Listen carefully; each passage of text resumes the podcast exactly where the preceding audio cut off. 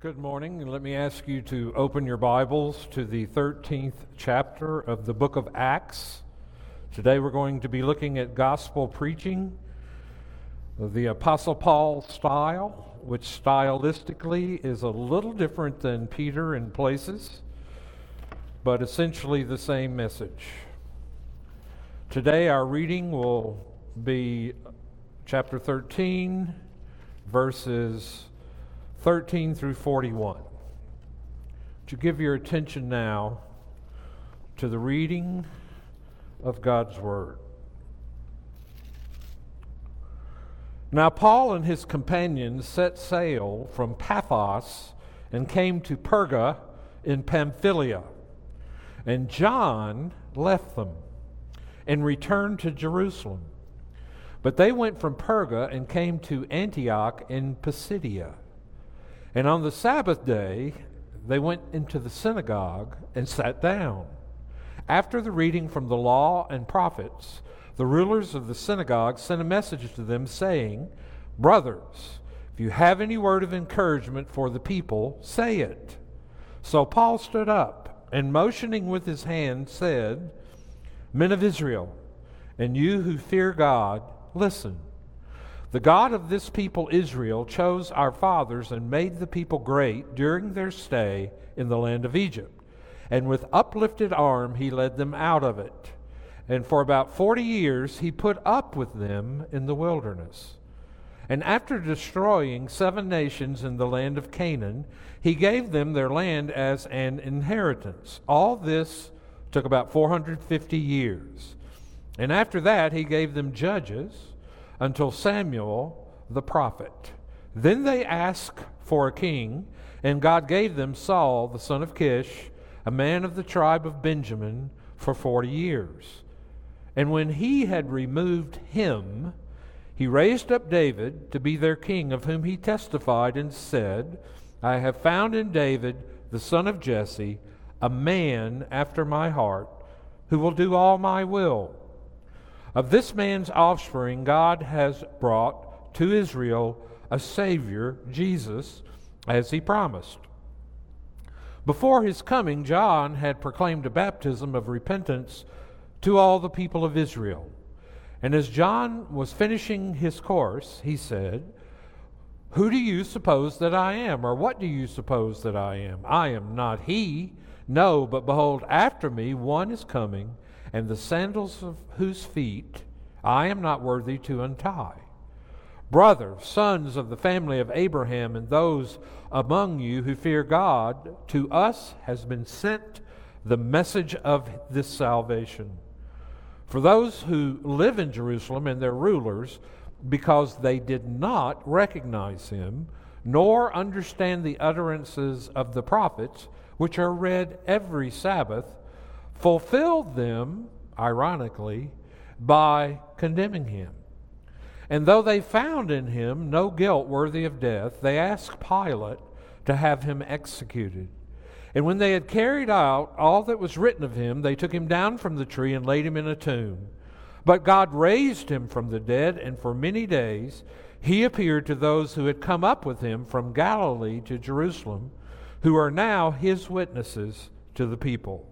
And we bring you the good news that what God has promised to the fathers, this he has fulfilled to us, their children, by raising Jesus, as also it is written in the second psalm You are my son, today I have begotten you. And as for the fact that he raised him from the dead, no more to return to corruption, he has spoken in this way. I will give you the holy and sure blessings of David. Therefore, he says also in another psalm, You will not let your Holy One see corruption. For David, after he had served the purpose of God in his own generation, fell asleep and was laid with his fathers and saw corruption. But he whom God raised up did not see corruption. Let it be known to you, therefore, brothers that through this man forgiveness of sins is proclaimed to you, and by him everyone who believes is freed from everything which you could not be freed by the law of Moses. Beware, therefore, lest what is said in the prophets should come about Look, you scoffers, be astounded and perish, for I am doing a work in your days, a work that you will not believe, even if one tells it to you. This is God's word. Let us pray. Father, we do pray today that the words of my mouth and the meditations of our hearts would be acceptable in your sight, O Lord, our strength and our Redeemer. And we pray that because we've been here and we have sat under the ministry of the Word of God, that our hearts will have been changed into one degree of glory greater than it was, all by your Spirit. And this we pray in the name of Jesus Christ.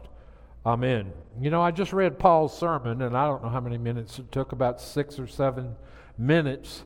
And everybody uh, probably is sitting here thinking, well, why don't you preach a seven or eight minute service? And then we could get out of here. Let, let me assure you of something. This is not Paul's entire sermon, this is Luke's summary of Paul's sermon. I'm sure the sermon lasted much longer, synagogue style, as we see here.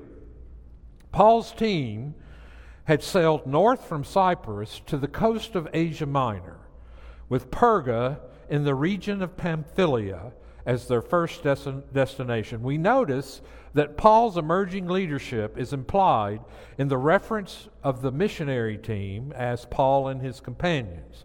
Here, John Mark abandoned the first missionary journey to return home. We do not know why John Mark, a cousin of Barnabas, left. That's open to speculation. Some people say he may have disagreed with the strategy.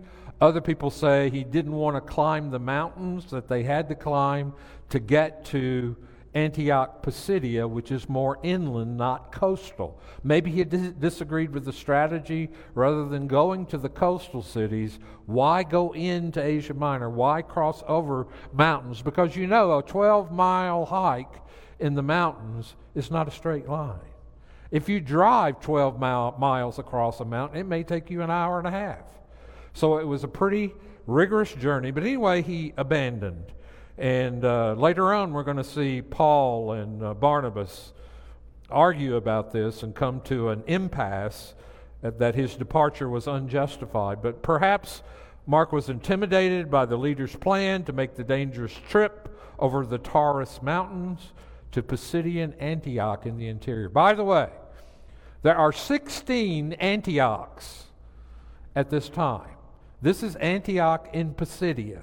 It's a different Antioch than the Antioch we encountered before. I know it gets confusing. But why did Paul and Barnabas target and go inland to Antioch Pisidia? Well, there's probably a very good reason. The extended family of Sergius Paulus was prominent. We heard about him last week, a Roman proconsul. And so his family was prominent in Pisidian Antioch, and so possibly his offer of introduction influenced their decision. This Antioch had become a Roman colony and therefore wielded significant political and economic influence in the area. The Phrygian region of the Roman province of Galatia near the border with Pisidia. Another reason is a sizable Jewish community resided in Antioch as well, consistent with Paul's priority of bringing the gospel first to the Jewish dispersion and then to the Gentiles. And so rabbinic sources show us that the reading of the law of Moses and a related text from the prophets, together with the Hear O Israel, the Lord our God is one, the Shema, and then prescribed prayers typically opened the synagogue worship. Then, at the invitation of a presiding elder, one uh, at a time served, uh, an exposition of the scripture was given by a man in the congregation or a visiting rabbi. And since Paul had served on the Sanhedrin in Jerusalem, then he was recognized to speak. But what I want to get into now is let's look at the nature of Paul's gospel presentation. What can we tell from this address about who the listeners are? Who is its intended audience? How does he make the case that Christianity is true? What does he say the heart of Christianity is, and how does he call upon them to respond? And so we have, as outlined in your bulletin, gospel credibility. Why is the gospel believable? Why is it reasonable? Gospel promises. What does the gospel deliver and promise to those who believe? Finally, gospel content. What is the good news? What is the heart of the message? And finally, gospel appropriation. Uh, some people would call it conditions, repentance, and faith uh, in receiving Christ. And so we have those four things that are obviously in Paul's message. Luke has provided in the book of Acts three summaries of Paul's gospel preaching, and they're all different.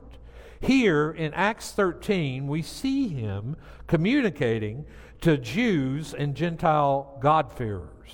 In Acts chapter 14, we will hear a message to non educated pagans. And in Acts chapter 17, we read a digest of a sermon to philosophers and educated pagans. It is instructive to see the different ways that the capacities and beliefs of his audience shapes the way Paul both presents and argues for the gospel. We are called as preachers of the gospel to exegete the Bible, not to eisegete. Eisegete would mean to read into Scripture what I already think.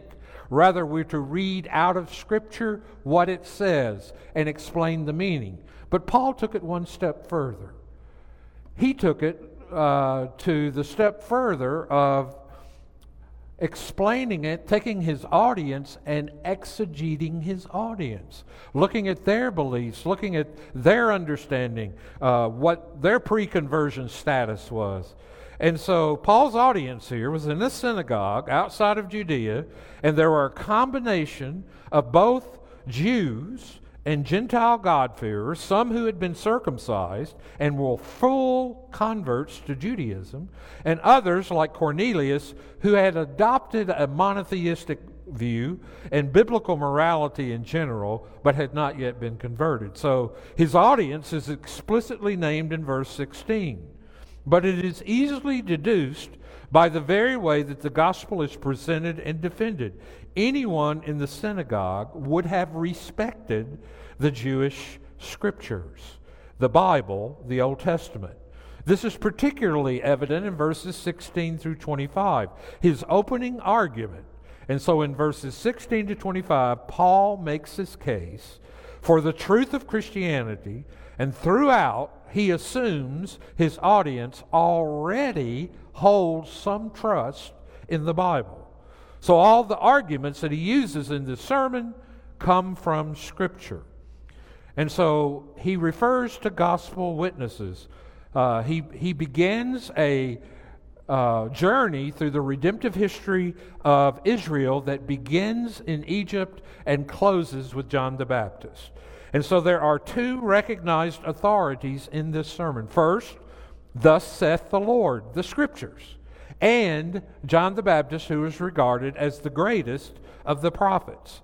And to eyewitness evidence, uh, throughout verses 16 through 25, Paul makes his case for Christianity by stressing that God has always taken the initiative of grace in the history of his relationship with his people, which means this you don't seek after God until God begins seeking for you. God always takes the initiative. Remember the fall in the Garden of Eden in the book of Genesis when Adam and Eve sinned and God came to the garden where he had fellowship with them in the cool of the day and he had to call out to Adam, "Where are you?" God seeking seeking his fallen son Adam, coming after him.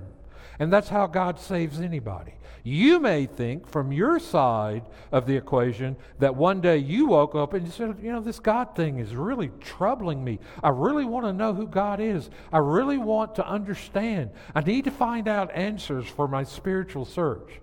But what you are doing is the effect of a prior cause of God taking the initiative to come for you. And if that's going on to your life, God is at work. He is at work in you. Pay attention. He's doing something amazing. And so, God has always taken the initiative of grace in the history of his relationship with his people. He chose the Jewish patriarchs. He stayed with them, but only because he patiently endured with them in verse 18. There are two ways that can be translated due to a vowel in the Greek language. It could mean he put up with them, he endured with them because they were such a rebellious, stiff necked people, or it could mean by the change of one vowel we have in different manuscripts, it could mean he carried them gently like a lamb. I prefer the carried gently by the lamb because I like that picture. But the other thing I like about it is this whole sermon is so steeped in grace, it makes more sense for Paul to say it that way. But both statements are true. He did endure with them, he did put up with that unbelieving generation. He stayed with them and endured with them, and he gave them all their leaders and deliverers. And the first one was Moses, not named, but clearly alluded to in verse 17. Then came the judges like Samuel and Eli and Gideon and others, and the prophets and kings, especially. Uh, Samuel, excuse me, wasn't a judge, he was a prophet. Uh, especially David, the greatest deliverer of all. All through the summary, uh, uh through this summary of Israel's history, he shows that God's favor has never been earned. You can't earn grace. Uh, they, they are mutually exclusive concepts. You cannot obligate God to give you grace. God's favor has never been earned, but has always been given, and that it has always been mediated through great leaders who saved the people by God's gracious power. This is a complete denial that salvation can ever be by personal goodness, uh, good morality, or serious religious profession. In other words, we never receive God's grace because we're decent, good, fun loving, uh, kind, neighborly, nice, and loving. Jesus didn't come to make us nice, Jesus came to make us new. Secondly, never by our, our morality, by keeping the standards up, by doing the best we can, by trying to be a, a righteous person with virtue. Never is grace given because of that. Or a religious person, that is, devoted to the teachings and practice of a particular religion. When he gets to David, he immediately jumps to Jesus and points to him as David's son the promised one. Verse 23. One that has been foretold. And then finally, he notes that John the Baptist accredited Jesus as the Messiah. In all of this, Paul is appealing to authorities that those who were listening to him respected. He uses these authorities to remind them that we need to be saved by grace through the great deliverers who God sends, and then reminds them that the Bible has predicted ultimately and finally a great Savior who John the Baptist recognized as Jesus. Finally, in verse 31, he refers to the eyewitnesses to the resurrection of Christ, as Peter did as well. So, Paul's case for the gospel in summary is this Jesus' life and death fits or fulfills the scripture prediction of the Messiah. The greatest prophet, John the Baptist, recognized Jesus as Messiah. Thirdly, we have evidence from the reality and truth of the bodily resurrection of Christ. It is important to see that the apostles never proclaimed the gospel by saying, just believe because I told you to, or just believe because it'll help you feel wonderful and better about yourself. No, they made a reasonable argument for the truth of the gospel. The gospel is cogent, the gospel is reasonable, it is not irrational. It makes sense, it has its own logic. Listen to uh, uh, Dave McGuire's Sunday school class on logic. He didn't know he influenced part of this sermon, but he did. Uh, a really good class that I heard the other day driving in the car, and I went, that's pretty compelling. I think I'll use it. So, That's how we see Paul's message. But let's look at the content of the gospel. Because in verses 26 to 37, Paul shows that Christianity is Christ. You take Christ out of Christianity, you have nothing. Christianity is Christ. The focus is not on his teaching alone, but rather on he himself, his person, his life, his death, his resurrection. Paul shares the death and the resurrection of Christ. Paul first shows that Jesus was sentenced for sins he did not commit. Though they found no grounds, they had him executed, verse 28. The reference to Jesus dying on a tree, and we've said this already, is a connection to the Old Testament truth that a tree was a place for a divine curse. When someone was considered a curse, they were hung on a tree as a demonstration of that curse. Thus, when an innocent person, or Jesus was the innocent person suffering a curse for guilty people. Then he was buried but raised. Paul makes a case that the resurrection of David's descendant was predicted in Psalm 2, Isaiah 55, Psalm 16, where David says that God will not let the Holy One decay. How can that be? Since David did decay, asked Paul, and he reasons, therefore, that must have been in reference to the Messiah from the Davidic line, not David himself because that Messiah was raised and never saw decay. So, the heart of the gospel message is not that a teacher has come to show us how to save ourselves. Here's 12 steps for you, and if you complete these steps moderately well, then you're in. No, that is not the gospel. It's not a teacher who has come to show us how to save ourselves, but rather a Savior who has come to die for us and to be raised on our behalf. And so now he starts talking about the commitment to the gospel. He gives his hearers a choice that is very characteristic of Paul's later writings, such as Romans and Galatians. He says that in Jesus we can receive forgiveness of sins, which is available for everyone who believes. Then he introduces his famous word, justification, and insists that through belief in the life and death of Jesus for us, we can be justified, that is, declared righteous, though unworthy of eternal life.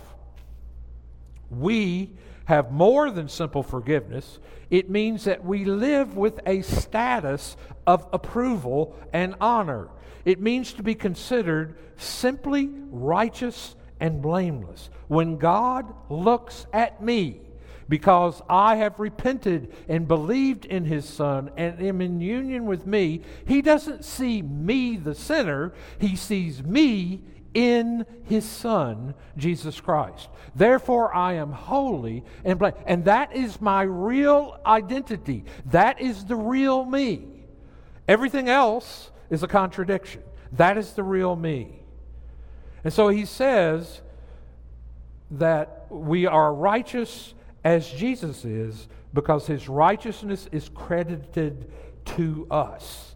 He says that by obeying the law of Moses, we cannot be justified from our sins and made right with God. And he finally ends with a blunt statement that those who scoff at the great things that God has done in Christ will perish. That is the gospel. That is the Pauline taste and touch on the gospel. But I wanted to step a little bit further into it because while we uh, may all know those fundamental facts, so far in our walk with Christ, perhaps, we're not that sharp about it. We're not really understanding the nature of the gospel and how deep it goes. And so, in the opening page of your bulletin, there's a quote by John Newton in March 1767. The pastor and hymn writer and former slave owner, John Newton, wrote a letter to a friend, and the letter says this Are you not amazed sometimes that you should have so much as a hope that, poor and needy as you are, the Lord thinks of you? Think of that. The God of all creation, the Lord of lords, and the King of kings thinks of you. But let not all you feel discourage you. For if our physician is almighty, our dis- disease cannot be desperate. And if he casts none out that come to him, why should you fear? Our sins are many, but his mercies are more. Our sins are great, but his righteousness is greater. We are weak, but he is power. Most of our complaints are owing to unbelief and the remainder of a legal spirit. What I want to talk about, and this comes from uh, Dane Ortlund's book. Um, anybody know that book? Huh? Yeah, that's right. Except I can't hear you through your mask. It's gent- gentle and lowly, right? Gentle and lowly. Uh, I want to I want to quote from that book a little bit here and interact with the quotes. He says, "Now the way Newton speaks, the way that poor and needy as you are, the Lord thinks of you, and the fact, alluding to John chapter six, where he cast none out that come to him, Newton is getting at something here that is significant. He is getting at Christ's heart toward us. Christ's heart toward us. And look at what he diagnoses as the bottom line source of our resistance to this assurance. That is a legal spirit. A legal spirit or unbelief. And you know what unbelief in the Bible is? It's not not having faith, it's being independent and relying upon yourself. It is self reliance. That's what biblical unbelief is.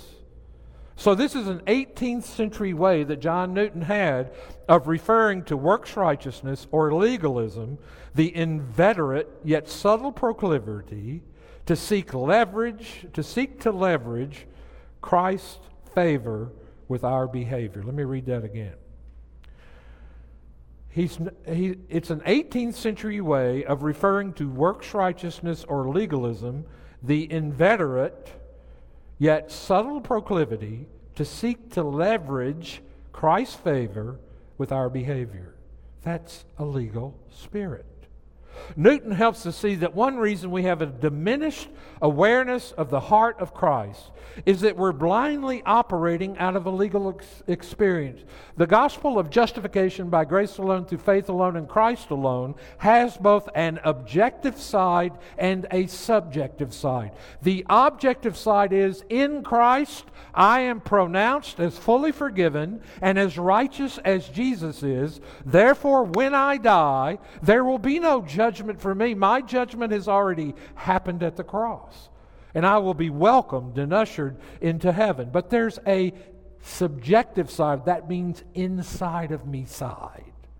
And that's the side of my heart. And that's the side of believing and living in the love of Christ for me. He loved me, He gave Himself for me. And nothing will quench that faster than a legal spirit. And we all have one. There's nobody in this room that doesn't have that. We all have that. You, maybe you don't see it yet. It's my job to convince you that you do. And so Newton helps us see that one reason we have a diminished awareness of the heart of Christ toward us is that we are blindly operating out of a legal spirit. We don't see just how natural it is for us to operate out of works righteousness. That is, if God tells me to do ABC and I do it, then He owes me a blessing. But this kills our sense of Christ's heart for us because the legal spirit filters our sense of his heart according to how we are spiritually performing. Uh, let's say that you're in a very cold climate. Can't imagine that here. But if you were in a very cold climate, I've been in Chicago when it was 22 below. That's as cold as I've ever been. Think of a vent in your bedroom that's connected to your furnace. And if you keep that vent closed on a cold winter day, the heat will be circulating throughout the ducts in your home, but you will not experience any of the warmth because you're closing it off. You got your vent closed. Opening the vent floods your room with warmth. The heat that's always there, waiting to be accessed, is now available, but you weren't benefiting from it because you had the vent closed. That's what a legal spirit does. That's what a works righteousness mindset does. And where Paul is preaching the gospel today is in South Galatia. And so he wrote the book of Galatians to help us open up the vent of our hearts to feel and know the grace of the living God. But isn't that love and grace pretty basic? Don't we Christians know it already? Yes and no. In Galatians 3:10, Paul says something striking, and it's very easy to miss. Our English text tells us that all who rely on the works of the law are under a curse. The passage goes on to explain that this is because if we're trying to get justified according to our performance and how well we do, we have to perform perfectly perpetually. One slip up, you're done. It's over. Somebody said one time, trying to live under the law is like a boat chained at the dock to a pier. How many, and there are 10 links in the chain, the 10 commandments, how many links got to be broken before the boat goes astray? Just one. It can be the first one or the tenth one. We do all 10, by the way. And so, all who rely, all uh, failure torpedoes the whole project. And that's why we're so defensive is because of the legal spirit in our heart. That's why when someone confronts us or approaches us, it's very hard for us to own it, to say, Yes, I was wrong. Please forgive me. Those are the hardest words to say. Do you find them hard to say? I mean, I'm sure most of you in your marriage with your husband or wife, they come and say, I can't believe what you just did. And you humbly go, Oh, I'm so wrong. I can't believe I did that. I, I don't know how you can live with me. Will you please forgive me for being, you know, such a loser? Nobody says that, right? Immediately we become a defense lawyer. Immediately every fiber of our being resistant. Why? Because we have a legal spirit. It's in everybody. So Paul says, what does he mean when he says, all who rely on the works of the law are under a curse? Well, literally, if you translated the text literally from the original language, it reads like this As many as are of works of the law are under a curse. To rely on our works is a good rendering, but consider what it means to be of works. Paul uses the same phrase in Romans. Paul doesn't say that those who do the works are under a curse. He says those who are of works under the law are under a curse. Doubtless there is an overlap. Doing is included to some degree, but he speaks being of works. Paul is exposing who we most deeply are in our fallen condition. Not what you assent to doctrinally, but what are you of? To be of works is not to fall short, it's to march in the absolute wrong direction. It is a certain spirit, what Newton calls a legal spirit. As the gospel seeks in deeper and deeper over time, and we wade deeper and deeper into the heart of Christ. One of the first outer shells of our old life that the gospel pierces is the doing of works unto approval, but there's another deeper level, an instinct or ofness level that must be deconstructed and shed as well. We can go through the whole day trumpeting the futility of doing works to please God, all the while saying the right things from an of works heart. Why do we have no sense of the love of Christ for us? Why does it not flood our being? Why does it not warm our hearts? Why are we so distracted? Why do we become so defensive? Why do we become so angry? Because we have an of works fallen nature and it makes us nasty. And so, what we need, our natural of workness reflects not only a resistance to the doctrine of justification by faith, but also, even more deeply, a resistance to Christ's very heart. So, here's my point. There's an entire psychological substructure that, due to the fall, is a near constant manufacturing of relational leveraging, fear stuffing nervousness, scorekeeping, neurotic controlling, anxiety festering silliness that is not something we say or even think so much as something we exhale. You can smell it on people, though some of us are good at hiding it. And if you trace this fountain of striving and scurrying haste and all its manifestations down to the root, you don't find childhood difficulties or a Myers Briggs diagnosis or Freudian impulses. You find gospel deficit. You find lack of a felt awareness of Christ's heart. John Owen used to say the greatest sin a Christian can commit is to refuse to believe that Christ loves you like he says he does. And so the sweep of the New Testament is that the sun of Christ's heart, not the cloud of my sins, now defines me. So, the felt, uh, all the worry, all the dysfunction, and resentment are the natural fruit of living in a mental universe of law.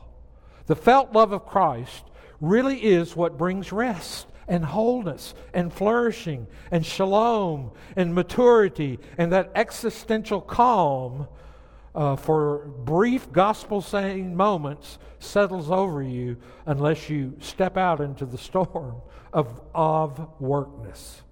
You see, for a moment, that in Christ you truly are invincible.